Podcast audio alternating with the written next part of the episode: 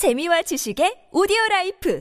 팟빵 안녕하세요. 군사돋보기입니다. 지난번 영상에서 말씀드린 것처럼 마리우폴의 우크라이나군은 대부분이 최고 요새 지대랄 수 있는 아조프스탈 제철소로 합류했음을 말씀드렸지만 그럼에도 이들은 위기에 놓였습니다. 어떤 지상 경로로도 외부와 이어져 있지 못하고 주변 지역은 모두가 러시아군을 비롯해 친러 세력인 도네츠크 반군, 잔인 무도한 체첸군, 스페치나츠 특수부대 및 악명 높은 용병부대, 바그너 그룹 등이 장악하고 있기 때문인데요. 게다가 러시아군은 무리해서 이 아조프스탈 제철소로 들어가 시가전을 수행하지 않고 전략 폭격 폭격기까지 동원해가며 공습을 일삼고 있습니다. 아무리 의지가 강한 군대라 해도 탄약과 식수, 음식이 없이는 생존조차 보장받을 수 없기에 아조프스탈에 갇힌 우크라이나군의 안위가 우려울 수밖에 없습니다. 그런데 4월 25일 갑자기 러시아군이 일방적으로 휴전을 선포하는 도무지 이해할 수 없는 태도를 보였습니다.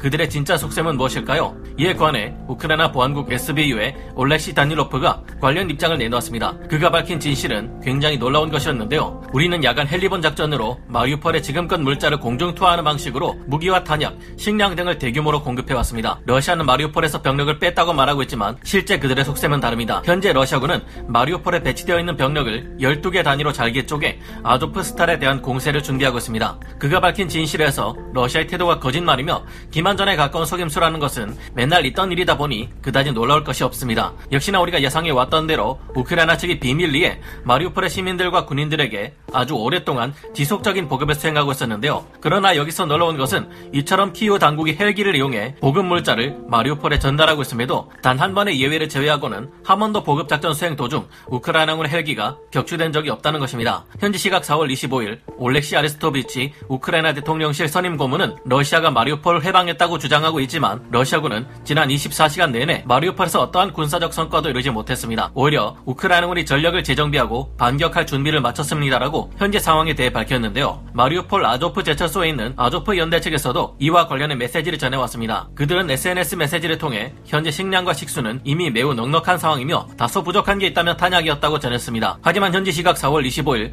야간 헬리본 작전을 통해 아조프스탈의 우크라이나군은 상당한 양의 탄약을 보급받았으며 현재 싸울 준비가 되어 있다는 용맹한 모습을 보였습니다. 우리가 생각했던 것보다 마리우폴에 대한 헬리본 보급 작전은 상당히 대규모였던 것으로 보이지만 이상한 점은 주변 모두가 러시아군 점령지인 마리 우폴에서 우크라이나 헬기들이 날아다니는 동안 러시아군은 무엇을 하고 있었나 하는 것입니다. 이에 대해 군사 전문가들은 우크라이나 남부 전선 중에서도 특히 마리우폴 일대에 배치되어 있는 러시아군의 방공 시스템들이 사실상 재기능을 하지 못하고 있으며 덕분에 우크라이나군 헬기들이 마음껏 전선을 휘저으며 돌아다니고 있다고 밝혔습니다. 현재 오신트 보고들을 통해 파악되고 있는 바에 따르면 마리우폴 주변에는 이 주변 공격을 감시하는 조기 경보 시스템이라든가 탐지 체계가 전무한 상태라고 합니다. 지난번에 우크라이나군의 헬기 두 대가 마리우폴에서 격추된 이유는 그야말로 우연히 주변을 감시하고 있던 러시아군의 휴대용 지대공 미사일에 의해 격추된 것으로 현재까지 파악되고 있는데요. 이외의 다른 모든 수송 헬기들은 마리우폴의 보급 작전을 수행하면서 도 러시아군에게 탐지조차 되지 않았던 것으로 파악되고 있습니다. 휴전을 하자는 러시아군의 주장과는 달리 현지 시각으로 4월 25일에만 해도 아조프스탈 제철소에는 러시아군의 폭격이 쏟아지고 있습니다. 아조프스탈 제철소의 북부 일부 지역은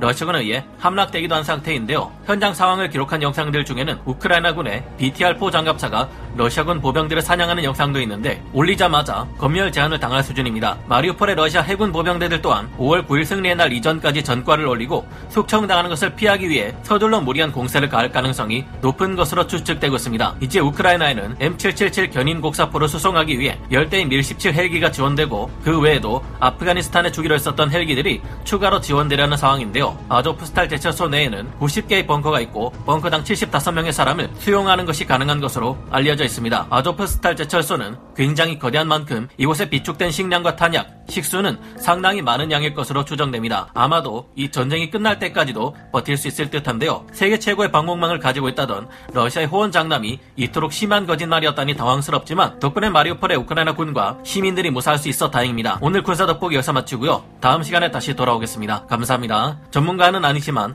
해당 분야의 정보를 조사 정리했습니다. 본의 아니게 틀린 부분이 있을 수 있다는 점 양해해 주시면 감사하겠습니다.